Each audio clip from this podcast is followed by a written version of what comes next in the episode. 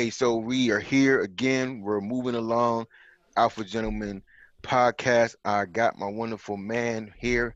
He is amazing. I don't even know him that long, but I'm gonna call him my man. I'm gonna call him my best friend right now. We got Yeah, Dwayne Burns love, right bro. now, man. I met this gentleman not even a week ago, but everything that he's been talking about has been fire. It's been fire. Everything he's been talking about fire from life to wealth, from just being a man, has just been amazing. So I had to get him on the show so we can just chop it up a little more. Ladies and gentlemen, Dwayne, What's going on, my friends? How are you guys? doing good, man. How you doing, bro? All has been well. I'm incredibly blessed. I can't complain. Man, you've been killing it in the clubhouse, man.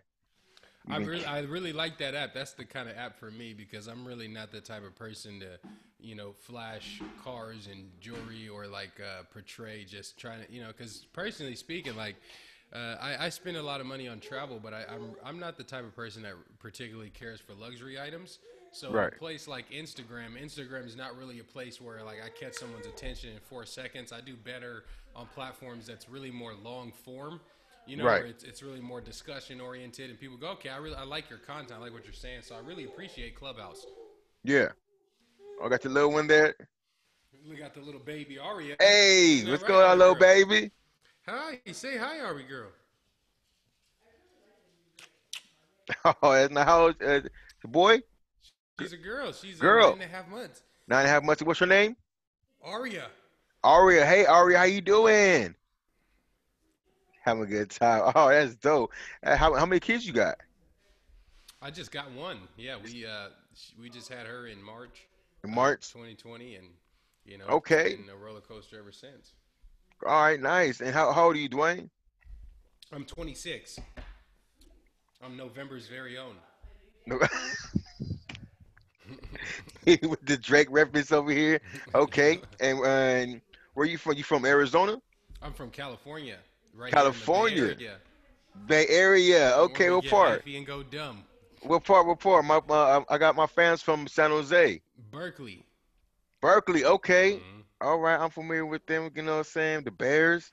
Yeah. You know what I'm saying? Familiar with the Bears. How long you been in Arizona? Uh, you mean California? My whole life, I've always been in California. I'm not in Arizona. Oh, you're not in Arizona. No, I thought you were in Arizona.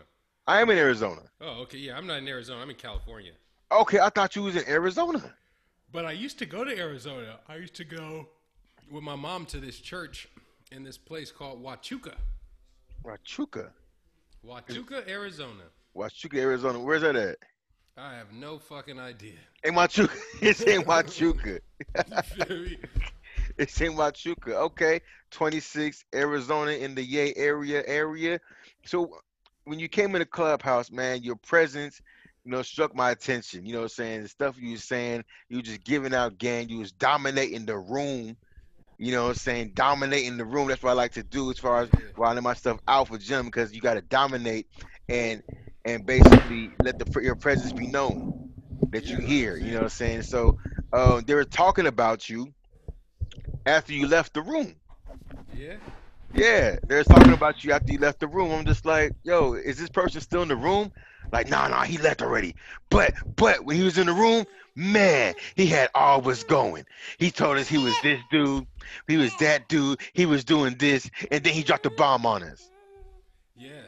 And then they just they, they were stuck on that for about you know a good little chunk of time. When I jumped in there, I'm like, okay, well, what what did he say? you know what I'm saying? What he what happened? And it just went over to some of the things that you said, and it's just like that's not really shocking or anything like that. You know, if you understand, you know what I'm saying, Yeah, which yeah. type of man that that that come the type of things that come with that man and what type of character and how he can, can create what he wants to create Yeah. that's pretty pretty much comes with the uh the title you know what i'm saying Hundred percent. I So believe I in know- the order of man. yes yes you know what i'm saying so i know you said that you subscribe um to kevin samuels you Yeah, watch yeah, a little bit like of his that.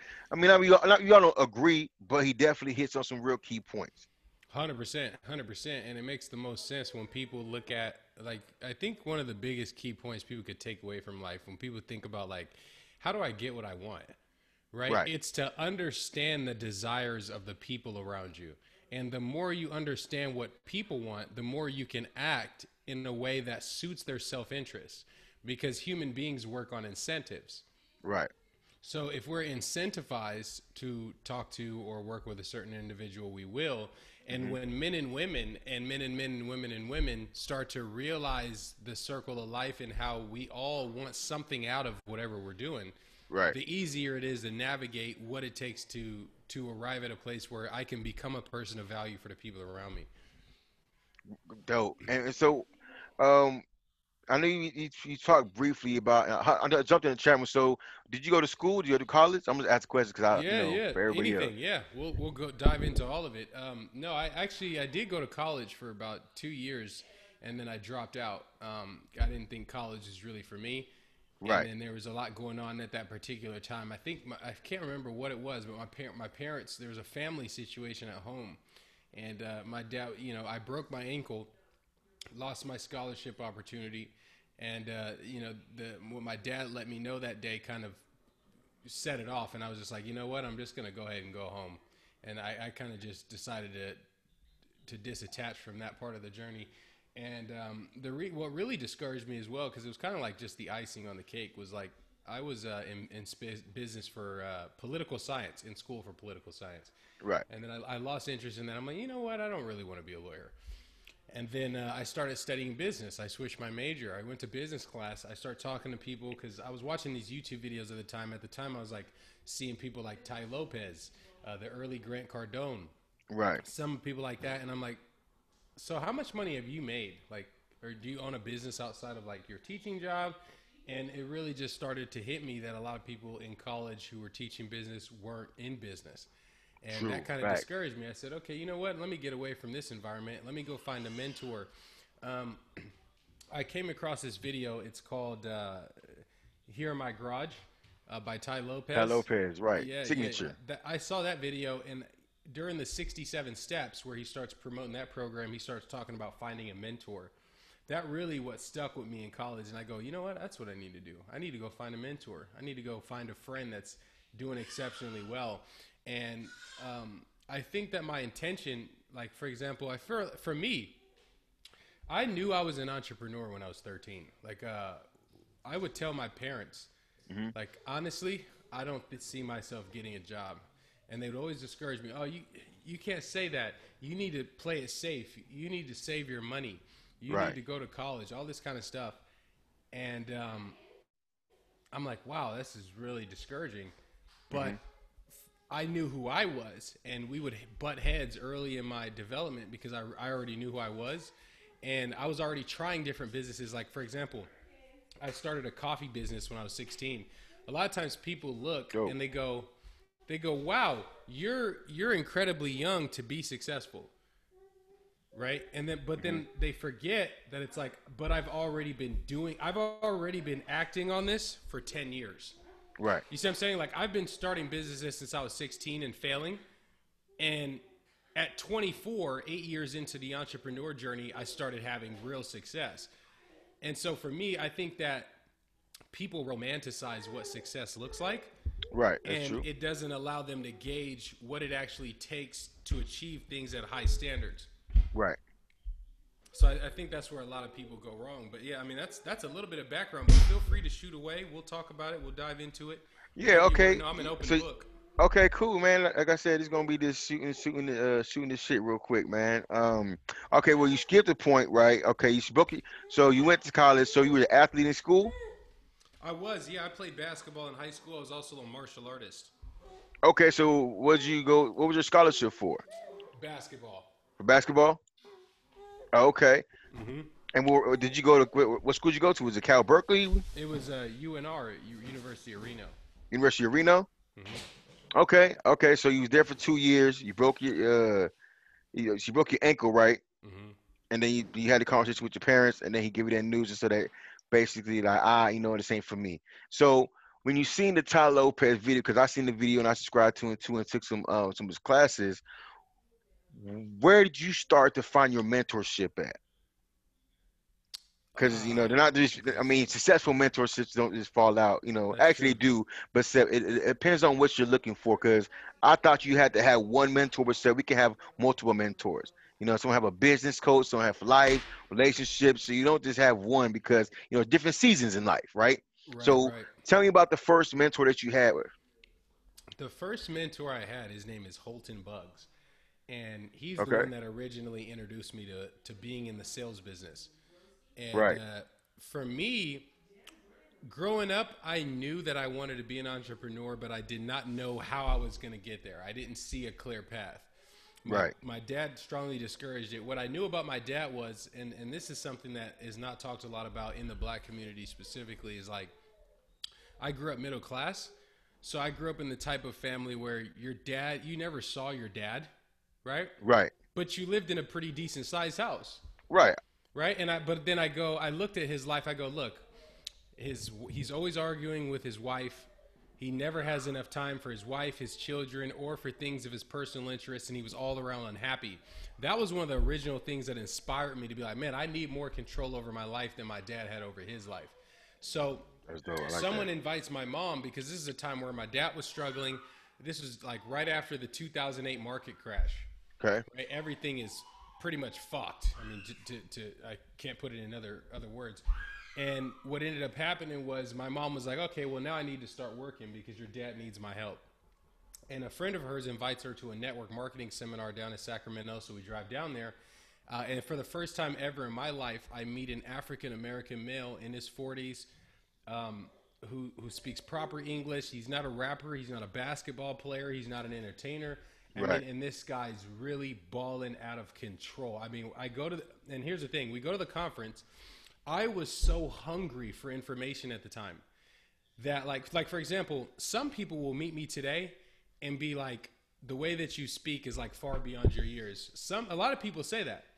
But when I was 16, the effect was even more than it is like look at me at 26. Like to some degree, you can hypothesize like why that might be the case. But I literally have been this same person since I was 16. So Okay. he gets off stage and I walk up to him and I'm having a conversation with him, telling him about what I want to do with my life. And I'm super confident at the time. I mean, just unrefined confidence to the point of arrogance. But he goes, dude, I, he's like, dude, I like something about this kid. Right. So he's like, I want you to come to this private mastermind event I'm having at my house after the event. So here's my number. Uh, I'm going to text you over the address. Meet me there in two hours. Cool. Okay. We go to his house. This guy lives in a, a 10,000 square foot house. He has Lamborghinis, Maseratis, basketball court inside his house. I mean, this guy's really killing it. And for me, that was the moment that it clicked, where like almost like seeing it is believing it, mm-hmm. because that was when I actually saw it, and I go, okay, this is real. This is not Right. like you see what I'm saying? And that really is what prepared me to, to say, like, okay, well, you know what? The only person I know who's not a rapper, ball player, drug dealer, or pimp that's really getting getting to it is this guy, and he's in sales. And, Right. and based on the way he's living, I think I need to get into sales. So Right. I go into business with this guy, selling coffee. Okay. I failed miserably. I didn't know anything about business. I was first of all, I was 16 years old, so I didn't know fucking anything really. Okay. You know, I was just trying to figure it out. But I was super consistent, and um, I think a lot of what people miss is like people think you wake up one day and you just become an entrepreneur. Like I just wake up, I'm like, okay, I'm ready to be an entrepreneur. Give me my millions. I'll be here in my Versace robe. But it doesn't Right. really work that way Right. it's more of a compounding effect where you eh, one action leads to a, a positive or negative consequence so so for example the consequence of me early being super confident. I was putting videos out. This is early 2012 i was shooting content every single day. People who were outside of what would have normally been my network were noticing what i was doing.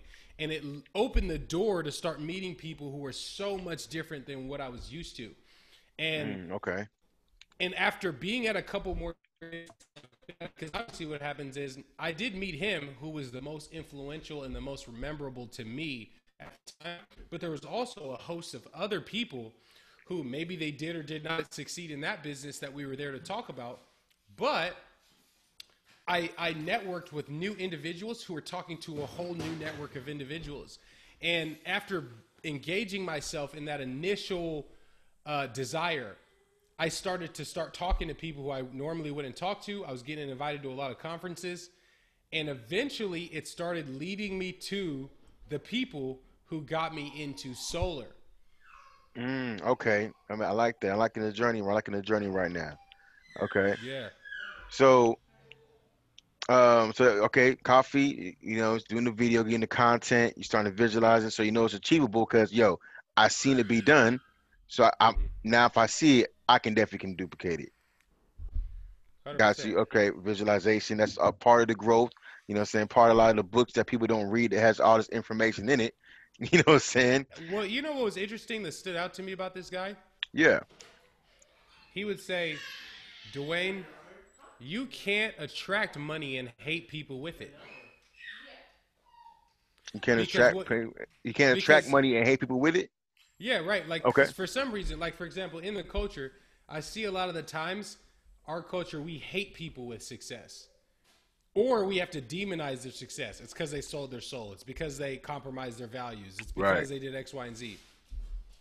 Whereas when you learn to admire the qualities that make people wealthy, right? You start to attract those kind of people, right? Mm-hmm. Because the way that you're predispositioning, the way that you engage with people is from an experience of sincere desire to learn, right? Right. Like, uh, too many people think they know too much True. right like and, and i feel like i've accumulated a lot of information like over the last 11 books the comp or the past 11 years the compound effect is definitely working for me in the sense that i have probably read over 120 130 books in the last 11 years Okay. at least i Right. think i'm really lowballing myself because i read a lot of books i mean my leadership uh, group in my company we have a book of the month every month so we're reading a book every month Nice. Yeah. So, Yeah. so like, yeah. So, so I mean, with that being said, it's like I think that one of the first things people need to do is like instead of say like instead of convincing themselves because it's easier. Like for example, if you have an idea that you need to be born rich to become in a position of power or wealth, then every decision you make in life is based on that that prior foundation or belief. So it's similar like what the Bible says: life and death lies in the power of the tongue. Or uh, in the beginning was the Word, and the Word became flesh. The things that we believe, we act upon those things, and they create physical consequences in the universe. Right. So, so I think that when people start to see that each action has consequences and measure that, and start to see that, like, instead of trying to invent a system of success, emulate one. There's already people who have gone where you're trying to go. If you can copy them as best as you can possibly mimic exactly what they're doing, you can propel yourself in the momentum to be able to add your your creative flavor on whatever craft it is that you're you're currently working on. Yeah, you're absolutely right. Uh, man, you know, it's preaching to the choir right now, man. I love what you're doing. So, with the amount of books, what are- your top five? What are your top five books that you read on your journey that had you like that your go-to? You know, a lot of people talk about Think and Grow Rich. You know what I'm saying? That's one that a lot of you know what I'm saying, go to all the motivational speakers, you know what I'm saying, just stand by that book. A lot of information is pulled from that book. You know, that's one of my top ones too as well. So um what is your top five? I'd say my top five. The first one being the book that was given to me by Holton, the mentor that I met, which Right. was uh, was Rich Dad Poor Dad, Robert Kiyosaki. Robert Kiyosaki. Yep. Th- those are like the basic fundamentals because then you start going, huh? So I should actually be thinking about money this way Right. that kind of propelled propelled me into the con- the concept and I really resonated with that story because I felt like my dad was in some ways like the poor dad like he had money he didn't struggle to eat or to to but like he had no time he was always upset he hated his job all that kind of stuff that's going to be number 1 number 2 on that list is going to be how to win friends and influence people Dale Carnegie. right right then third on my list is going to be seven habits of highly effective people Stephen F. Covey. Covey. Hundred percent, hundred percent. My my next on that list is going to be Forty Eight Laws of Power. I, I, that's the one I haven't got to yet. I haven't got to that one. And then my last one is going to be Sell or Be Sold. Mm, and who's that by? Grant Cardone. Grant Cardone? Okay. All right. Well, I, I was only with the top three. I read the top Yeah. three, but Sam, I that those are definitely on the list that I got right now. Um, so like I said, when definitely when I heard you speaking and stuff you were speaking about, it's like, yo, I know what book he read. you know what I'm saying? I know where it comes from and how the thought process come along to setting goals and stuff like that. Because you know, for me reading a lot of uh, a lot of books too as well, it's like a lot of information starts to be redundant. You know what I'm saying? With some of the books that you read, is just like, okay, you know, I gotta have a goal, how to visualize, you gotta the people that you hang around with, you know what I'm saying? The places that you, that you go, and this makes a difference and stuff like that. So that's cool. Okay, I'm gonna definitely look into those uh to those other two. And so, what about? So, so what about those first three books? I'm uh, sorry, those other two books that stood out to you that you that, that was a gold nugget that stood out to you in those other two books. Uh, 48 hour. Uh, I would say what stuck out to me was like, um, it makes you really unpack the raw truth of human behavior and okay the way that we relate to each other is to take on the behaviors that we do from a perspective of having a goal to achieve a certain outcome by being able to properly uh, principles to those various situations, which would allow you to get a desirable outcome. For me, I felt like that was the book that taught me to play chess in life. 48 Laws of Power? 48 Laws of Power. Ah, uh, okay. All right. So what about seven uh, habits of high successful people with Stephen F. Covey? What stood out to you? I mean, he had a lot of great points in that book, but what stood out to you in that one? Uh, let's see. It's been a while since I went on that one. Let me think about what was in that book real quick. I'd say, let's see, because I have some notes here. Okay. I, I, while you're doing that, I'll speak for myself. I think the philosophy of communication, where uh, seek to be understood, then under, uh, seek to understand, then to be understood, is one that I adapted to myself. And so, just that philosophy communication, I see that a lot of companies just over communicate and it had no philosophy to make sure everybody's on the same page when we roll out information. That's why things fall through the gaps. You know what I'm saying? We're just gonna go ahead and send an email out. Well, what people don't like reading emails? Well, people can't get to the emails. So now people things fall through the cracks, and you know these people are not rolling out and doing the things that you need to be doing, or they didn't get the information and not um and not doing the things that they need to be doing from the rollout. You know, we have them all the time. How can you do that? Oh, there's an email sent out. Oh, I didn't mean to email, or I didn't get it. You know what I'm saying? Instead of taking that time to be like, well, how do you like receiving information? Do you like having more of a one-on-ones when we do rollouts? Do we want to come everybody come to the group and we go through the emails? So that was one thing that stuck out to me and that I took, and then obviously understanding the dependent, independent, and interdependent. Yes, yes, yes. Now that you're thinking about that, that was super powerful for me. Yeah, and is I mean that's that's definitely you know transpired into life because it's like obviously now when you think about yourself as a regular human, regular person, and now I, I, I have basically formed something in my group in my class called the warrior, the the king, and the god. You know what I'm saying? It's like a rite of passage for men. Whereas like you're a warrior, you're dependent. You're a warrior fighting through life. You know, you're not everyone's just not a king. You don't just wake up and you're a king. You know what I'm saying? Yeah, it's kind of like 300. You have to go out in that forest, slay the dragon, slay the beast and come back and then now you have your you have your crown. And so that kind of opened my eyes with the with the uh with that book as far as understanding dependent independent and interdependent seeing how can we work together changing that i into we you know what i'm saying? But yeah so that's yeah. that's definitely dope man. I love i think so i'm looking at my notes now uh, oh yeah. things that stick out to me in these notes like seven years old was think win-win right realizing that Right. Uh, a lot of people have zero sum outcomes and they go through life thinking that everything is zero sum. For me to win, someone has to lose. For you to lose, so I have to, right? And instead of thinking that you can create mutual beneficial relationships and seeing that as like, okay, foundationally speaking, most people don't think that way. So if I can create win win scenarios, I'm going to become an anomaly in the way that I communicate and present ideas. Facts right? and then, and then and then the the other one I have here would be let's see. Uh, was to be begin with the end in mind. Mm-hmm. Like uh, really thinking to myself, does what I desire align with what I do daily? Mm. Like wholly and truly, because like if you Yeah. break every, if you break your lifetime up into just one day at a time, it's like okay, did the day that you had today was that the day of a champion? Right, that is true. Like, did you fight a champion's battle today? And it, you know, if the answer is no, then it's like, okay, now I need to reapproach my strategy so I can see what's the adjustment I need to make so that I'm acting like a champion. I love that one, man. Dropping, dropping jewels, man. Whoever get this one, man.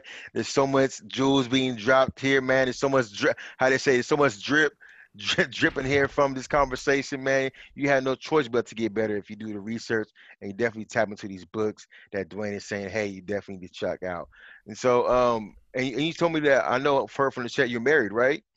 I am. How long you been married? Just, uh, let's see, about a year. Oh, about a year. Okay, It'll be a year on the 26th of January. year 26th of January. Okay. Mhm. And so, uh, coming from an athlete, you know, in the Bay Area, what made you want to get married? Because a lot of people don't really push like, "Hey, man, get married." It's like talk to everybody else. Hey, single forever, bro. You know what I'm saying? Hey, you know, to be honest with you, I wasn't in a rush to get married. Um, I just Okay. was put in a position which was I uh, got her pregnant, and I realized, okay, it's time to turn the switch on because for me, the decision was made after after I made the act that would allow this to, to happen anyway. Right. So it's like now that you've done what you've done, now it's time to take accountability for that. It wasn't so much that I, I felt like I was incentivized or I had a deep desire for marriage. I think it was just more that I was in a relationship already, and uh, just due to bringing a new child into the world, uh, I wanted to set them up for success. I wanted to do the right things, and uh, that kind of actually was what quote unquote incentivized me to get married. Mm, okay. I like shoot. That's I like that. I like that, man. That's super dope. And so I'm, gonna- I'm gonna tap back in here and go to the. I, I wasn't in the group, so I didn't ask the question. But it's just like, okay, they're they're brought it up, and it's just like, yo, I have I have threesomes and I do my thing. Mhm. Is what was brought up. Is that correct? Yeah, it is. Okay, and like he's like, yeah, I said that. I said that for real. Okay, and so why? I want to say why, because um, let me see if I can get this together here. So you think? Do you think that's that's right for you to do? Do you think other men should practice that too? No, I don't think that it's right or wrong. Okay, I think that it, I don't think that anything per se is right or wrong. I think that there are things who, there are things that have objective, undesirable consequences, and we call those things wrong.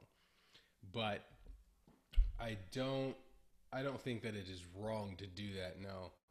And, and just based on the anthropology and the science that I looked at, I don't, I don't think that from a biological or anthropological perspective, I, I don't think it's incorrect either. okay. And what information that did you do your research on, the, and that you came to the conclusion of that?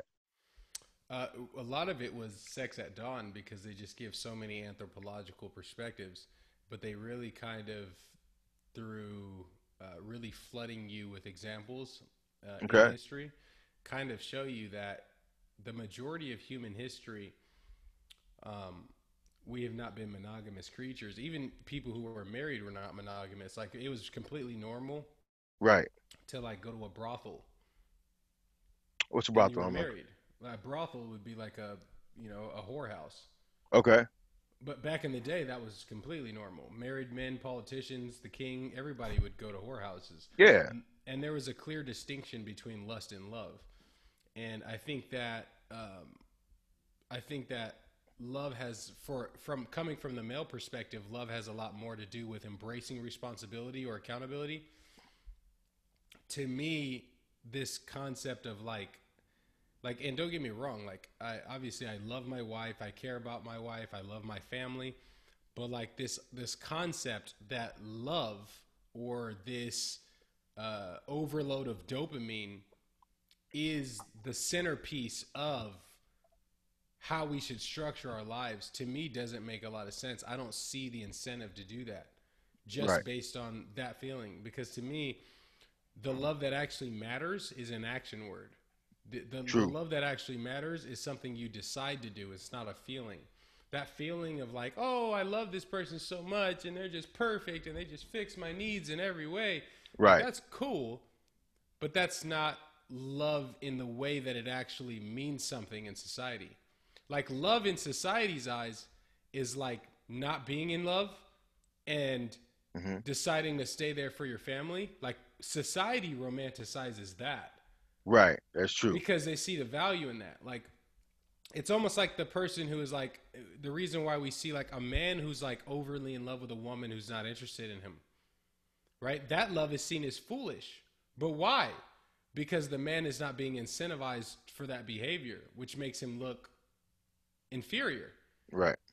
So uh, to me, in my opinion, I think that the idea of love, I think we wear we, we think about family and uh, from the wrong lenses, which doesn't allow us to have the opportunity to have discussions about sex in a healthy way with with our loved ones. You know, like there's a reason why the infidelity rate in America is so high, the divorce rate in America is so high. Very. For me, for me, if something were natural, you wouldn't have to try to convince yourself with the threat of death not to do it. If you think about biblical times, right? Adultery, fornication, we knew that there was consequences of those actions. Like for example, if before birth control, mm-hmm. which is like as recent as like 100 years ago. We could say it's less than 100 years ago that birth control has been extremely effective, right? Right. So before that time, there was an, an extra dynamic there where it was like if you were having sex, the likelihood of creating children was extremely high. Therefore, we it was important to not to not uh, have sex with people who we could not make long term commitments with to some degree True. to some degree, right? Whereas in today's world, and which is another reason for feminism, the Me Too movement, all these things, birth control has enabled women to prolong the point at which they create children. So now women have more time in the workplace. Whereas like 500 years ago, women got pregnant at 15, and that was it. Right. There's no job. You see what I'm saying? So for mm-hmm. me, I, I think it's completely normal. Completely normal. Nice, man. What you got over there, man? What you got in the bait pen? A little something, something. Let's sound something. I hear you, man. I've been hearing on the on the on the, on the in the clubhouse. Like, I'm like, he got a, he's enjoying himself over there. I'm enjoying myself too. I like that, man.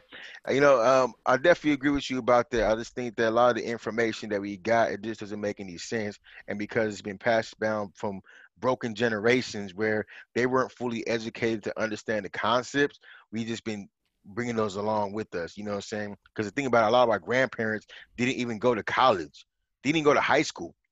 But we take this information, we hold it like gold. But grandma said this, or grandfather said that, and it's just like, oh, yo, my grandparents never went past elementary school. Third grade. You know, yeah, exactly. You know what I'm saying? But I hold the information like it's golden right now. And all the information that I feel, especially for the black community, uh, definitely holds you back. You know what I'm saying? So it's like, okay, I want to be a millionaire, but said the people who I'm getting the information from never even touched a hundred thousand, never had a, hundred K job, or never was able to be in a foreign whip or have a, a house of their own sometimes.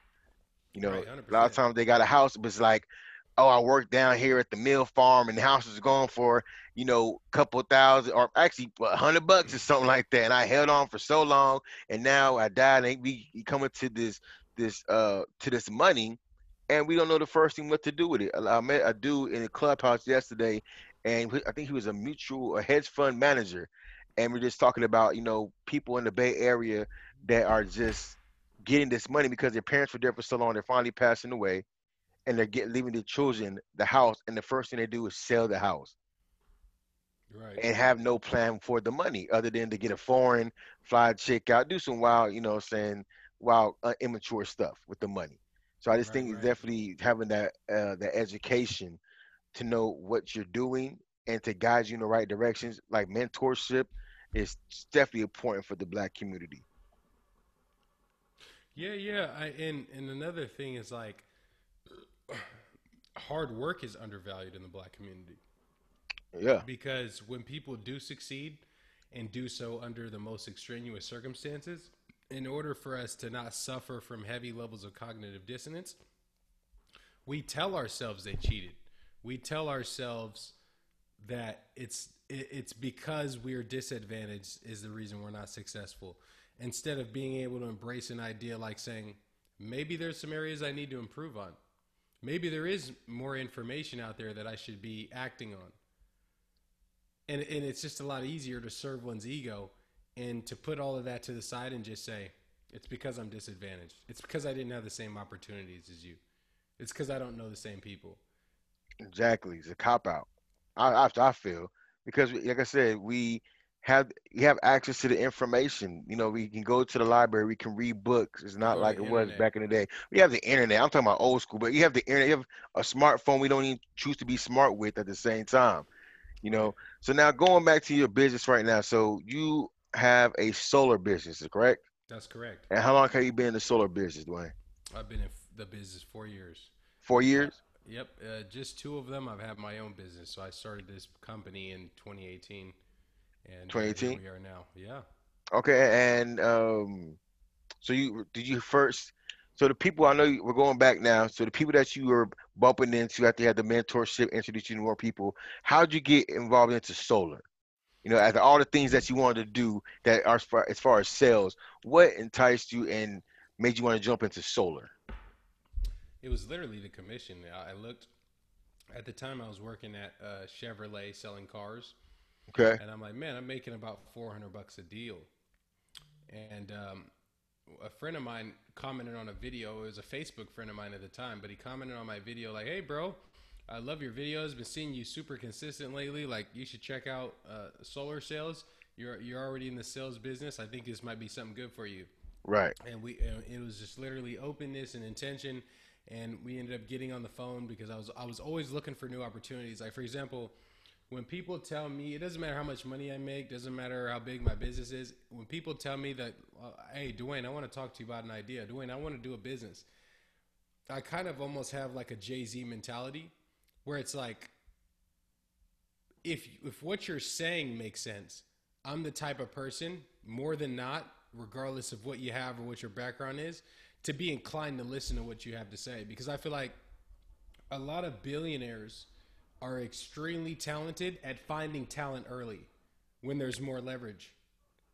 Mm, And I okay. kind of wanted to structure myself after that and be able to find talent early. Whereas, like, okay, I can provide them with what they need for development in these areas, and I'm going to have more leverage working with this person now. Mm, okay. And so the man saw you, you saw you doing the videos, been consistent, and you know, told you to go. Was that the was he automatically selling solar? Yeah, so he was already selling solar. He was down in uh, Southern California in the Inland Empire. And um, I got on the phone and did like a quick phone interview with the vice president. And um, he's like, Well, I'll tell you what, uh, come down here for a week, hang out with us, see what we do, what we're about. Uh, I'm going to buy you a plane ticket. I'm going to get you a rental car, place to stay. And I'm like, Wow, these guys must be fucking making a killing if they're just going to do all this for a player right. and that was kind of what led me to kind of be curious like i wonder how much money is really behind the sale for this industry and uh, after discovering that i'm like okay i can actually do this so i actually left that company started working for a different company that was extremely good at training right this company is known for being the best solar sales company in the business so I went to go work there because I'm like, look, I've already failed at trying to start a solar company. Because at this point, I've already tried to start a solar company. It failed because I didn't have the technical skills to actually be able to duplicate the skill set that I was at the time. I wouldn't say I was an expert at, but I was okay. I was good. I was I was pretty good Right. at it, but I still couldn't duplicate. So I went to work at Vivint Solar after my business failing the first time and being like, okay, I need to figure out how to train people. And I learned their system, learned how they trained, and I started doing the exact same thing in my own business. Boom. Uh, that December, or it was November. Actually, no, it wasn't November. It was September of 2018. And uh, in September, I had to go home because what they were trying to get used to is like my schedule. My dad committed suicide in May of 2018.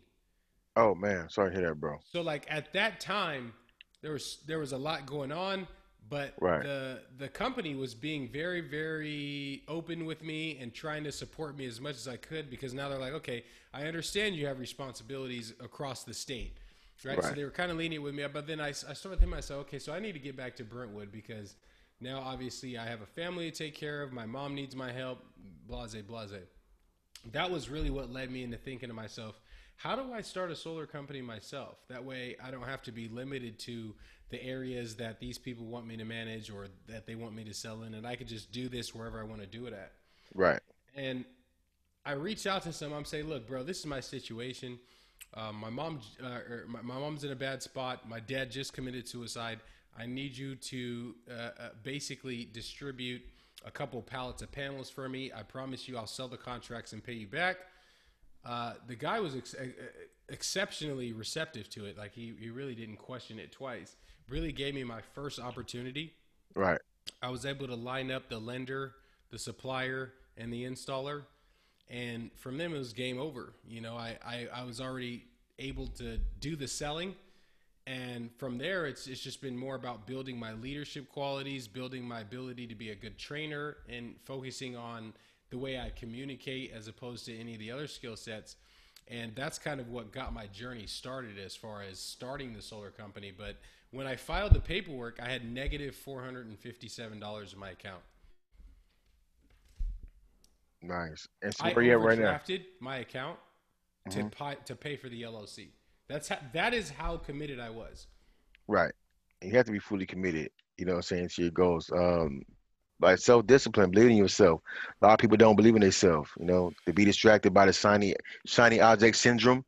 You know, people that Yeah. never seen money, understand business, you know what I'm saying, telling them how to do a business.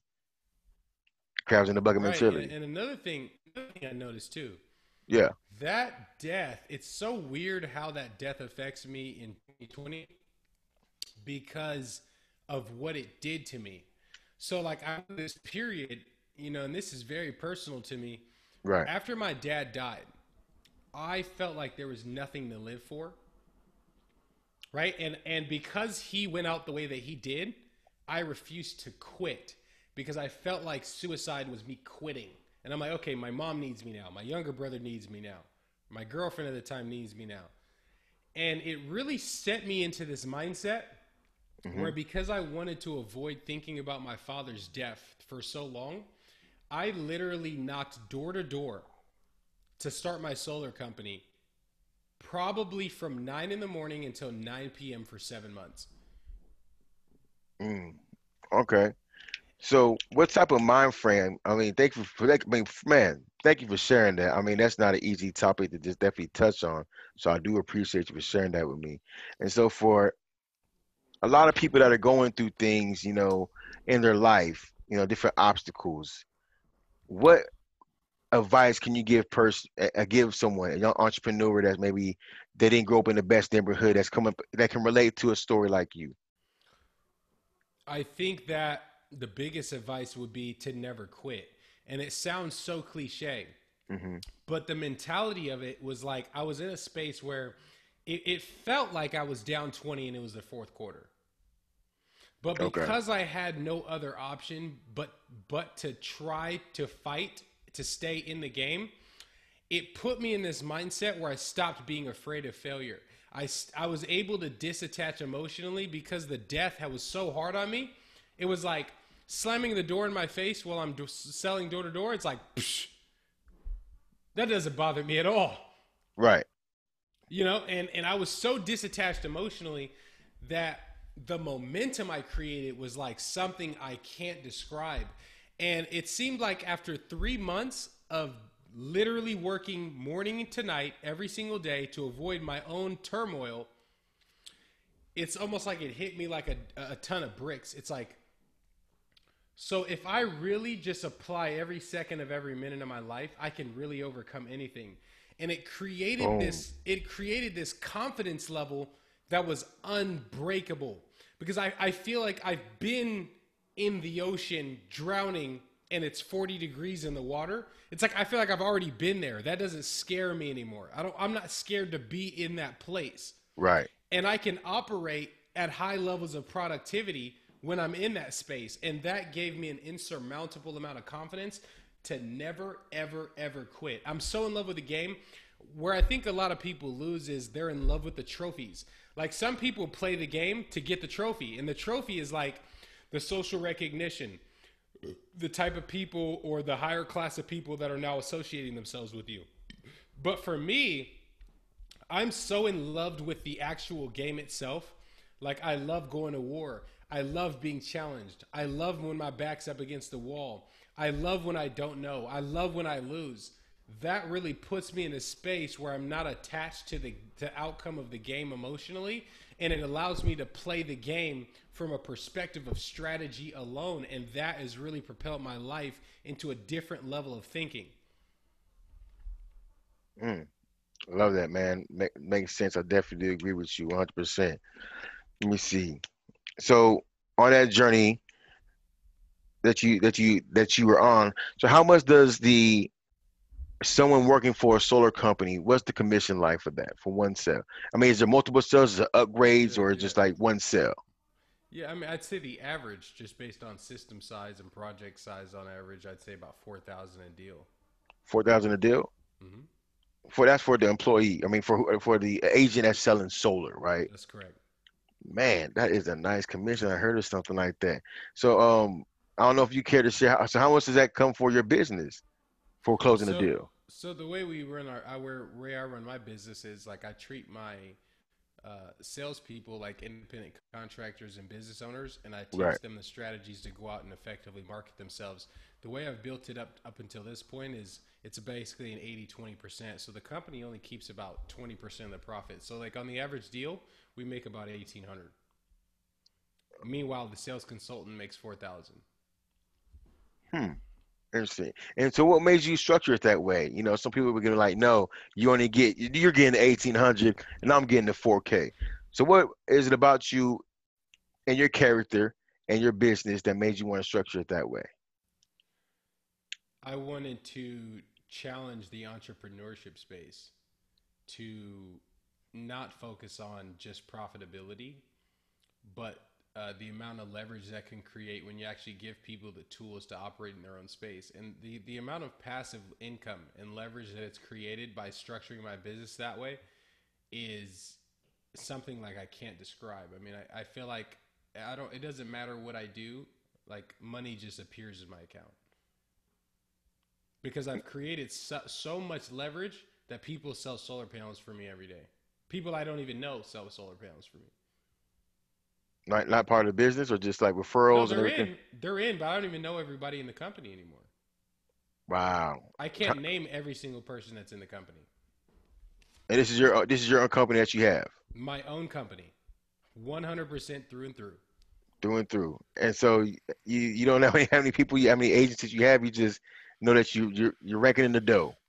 You're Scrooge McDuck. You're swimming in the I money. Have, I have 30 to as of today, but like there's interviews happening every day. People are getting hired every day, and there's so much leverage towards like I don't even do interviews anymore. I don't even like I'm not even a part of that initial process. Like I probably won't even meet you until you've sold 10 deals for me. Nice. So you're CEO. Uh, so what's your leadership like? You know, your leadership skills. How do you motivate and keep your leadership team motivated? Uh, first and foremost, by being an example. I think that uh, if you want to see the habits of a company, look at the CEO. Right. And so I'm extremely hard on myself in terms of my personal habits, uh, what I do, and how it affects the people that are looking up to me to make the right decisions for the group. Uh, main thing is I've switched from uh, what I call forced leadership to servant leadership. You see what I'm Okay. saying? And so w- the way that works out is like I will I still knock doors till this day, even though I'm the CEO Right. and the kind of culture that doing what the bottom level person in our workforce does creates a kind of synergy between me and that person in a relationship that is invaluable. I'll still knock doors. I'll knock doors in the rain. I'll knock doors at 10 o'clock at night. Uh, we we are firm believers in leading from the front, and in my company, there's no politics; it's performance. Right. Okay. Yeah, I learned that too. And, and also, I've never yelled at any of, of the people that work for me. I've never raised my voice. I've never responded in anger. I purely treat myself like I'm their coach. I don't tell them what to do, right? And and and also, intuitively okay. speaking, I'm not married to the money. I don't judge my success by how profitable I am because if I do, it's a slippery slope because I'll start to do things that are profitable but aren't good. And I'm True. more than willing to lose money or miss out on money to be a righteous man than all to say, righteous. why don't I just make all this money I can from this individual or do X, Y, and Z, uh, which is more beneficial for me. And I've taken the, the stance to say, okay, look, let me figure out how I can create a company full of entrepreneurs who can go start their own solar uh, consulting businesses, right? And we can have a partnership there. But like, I don't believe that men are supposed to work for other men. So even the men in this organization, Oh. None of them are. And here's the craziest thing, bro. Yeah. Every single person in my organization knows what I make from their production. I don't have to hide it because when the relationship is authentic, I don't have to do that. I don't have to hide the numbers. I don't have to pretend that things are something that they're not. Hmm. I can tell my employees, hey, look, guys, I'm a little short on cash this month. This is what we're working with. This is where we need to be. And because our relationship is so on par, like for example, and this is what people don't realize about what leadership really is. When you're creating a company, you're creating a circle of safety. Your responsibility is to make every person in that organization who works day and night for your benefit that they're doing okay. So I feel like equally as mine is, I feel like the people in my company, their family's my responsibility. Mm, I and like for me, my house is always open. There's been tight situations even situations where I should have fired an employee.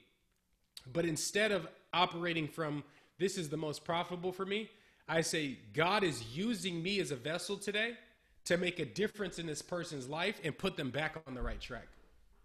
So instead of just operating Powerful. from that anger and saying, well, you, you made me lose $4,000 or, or this happened and you didn't meet your criteria, you didn't do this X, Y, and Z right? When they're in those dark moments, it's about shedding your light in those dark places. Because for me, money is energetic. And the more people I can convince to turn their lights on, the more light there will be in the world. And by default, more light will point in my direction.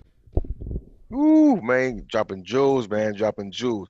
So what happened in your life that made you want to structure your company under that leadership philosophy? Because a lot of people don't have their structure like that, but they believe in leadership, building up the people. So, what happened, or what philosophy, or what triggered you to, to be like, yo, when I start my business, I want my business to be ran like this. I want to be the servant and want to get in there the trenches and build that relationship with my team and with my company. Yeah. So the first thing that happened was when I went over to learn the training systems that Vivint Solar had in place for their company. They were robbing me blind. I knew they were robbing me when I went into it, but I knew that the learning experience was going to allow me to recreate that in, eh, that in a way that was more beneficial for me personally. Right. So they were robbing me, and I go, look, I I believe it's possible to start a company where sales consultants uh, get as much value out of their work as the company does. And okay. from that point on, eh, honestly, it wasn't even like something that was super long and drawn out or like it took me months to epiphanize. It was really something like once I thought about that, I was like, okay, I'm, that's what I'm going to do. I'm going to start a company where people are actually taught the lifetime skills that make them entrepreneurs. Right? Because, like, instead of like what most companies do is they place ceilings over the employees that they have that are extremely talented because they feel like it's going to take food off their table. Right. Whereas in my philosophy, I feel like the further up I pull you, the further up you'll push me. And so my philosophy or my underpinning business philosophy is to always be of servant first. Mm. So it's like that person might have wronged you, but did you serve him? like that. Like that. Man, it's good, man, it's good stuff that you're dropping here, man. I love everything that you're saying, man. So, um, I'm gonna, I'm gonna hold you too long, man. I'll, I'll try to keep these here to an hour, just to compact as much jewels as possible. Yeah. Um, so there might be, it might be a part two, might be part three, might might follow up. So I know you said, um, oh, you took today, you talked about the the mastermind that you have. Uh huh. So when when's that gonna happen? Take place? It's gonna be on January fifth, and it's absolutely free, by the way. Absolutely free. Hmm How many days? It's gonna be a sixty day combine, as I call it. 60 day combine. So the mastermind's gonna last for 60 days? Yeah, it's gonna be twice a week for sixty days. Twice a week. Okay, twice a week for 60 days. Okay, not every single day. And so is this to jump in the industry? He said, "Is it what? Is this to uh is this to to be a solar agent or to be uh start your own solar company? To What- start your own solar company. Nice. Okay. And then will they work with you? Yes. What's the outcome that you're looking for these people to get? So, I mean, initially, what happens is, is when people join my business, I give them all the tools, the resources. I, I, I use the leverage I have, the credit that I have to fulfill their job projects so that people get involved in the business. No money comes out of their pocket whatsoever. So I really front load all of because of how confident I am in my ability to teach people the system. Uh, and so we become partners. Although they have their own company, uh, think of Eco, which is my company, as like uh, the NBA, Okay. right? A competitive network. But the Golden State Warriors, although they're part of the NBA, the Golden State Warriors is an individual company. Right. Copy. Yeah, so they come and play at my arena and do, you know, they, they compete in our our and prizes and all this stuff, right? They get our their training from us, etc. We're we're the infrastructure, but they still have complete autonomy to control their business they want to control it. They set their own wages, their own cost of labor, all that stuff. No, that's dope, man. So how come? All right, wrap to wrap this up here, man. I want to give up too much. I do thank you for taking time with the schedule. You are a CEO. So how can people get this information? How can they get in contact with you for the mastermind that you have coming up here? Uh, but in a couple of days. I mean, honestly, I'd say right now I'm actually in the process of creating a funnel and a landing page and a quick webinar that's going to explain all that, which I'm going to release that probably in the next three days. So there actually will be a link that will automate that process for you. But for now, you can just send an email to uh, support at ecoequityco.com. And uh, if you just put in the subject line, let me in the mastermind, I will add you to that list and you will basically get automated emails and text messages about uh, when we're having those events, what we're going to be training on for the day, what videos are coming up, and, and what competitions, etc. Whoo, man, there you go, guys. You have it. Dwayne, thank you for spending time and sitting with me. It's a pleasure picking your brain and understanding what makes you tick and how you got to this point that you are as a successful entrepreneur, a businessman, excuse me. Thank you, sir. I appreciate that, bro. I, I'm more than welcome to come back anytime, man. We're going to keep dropping jewels on the people, man, because we have a country to save. Yes, we do. Hey, man, you take care. Bless, All brother. right, brother. Have a good one. You too.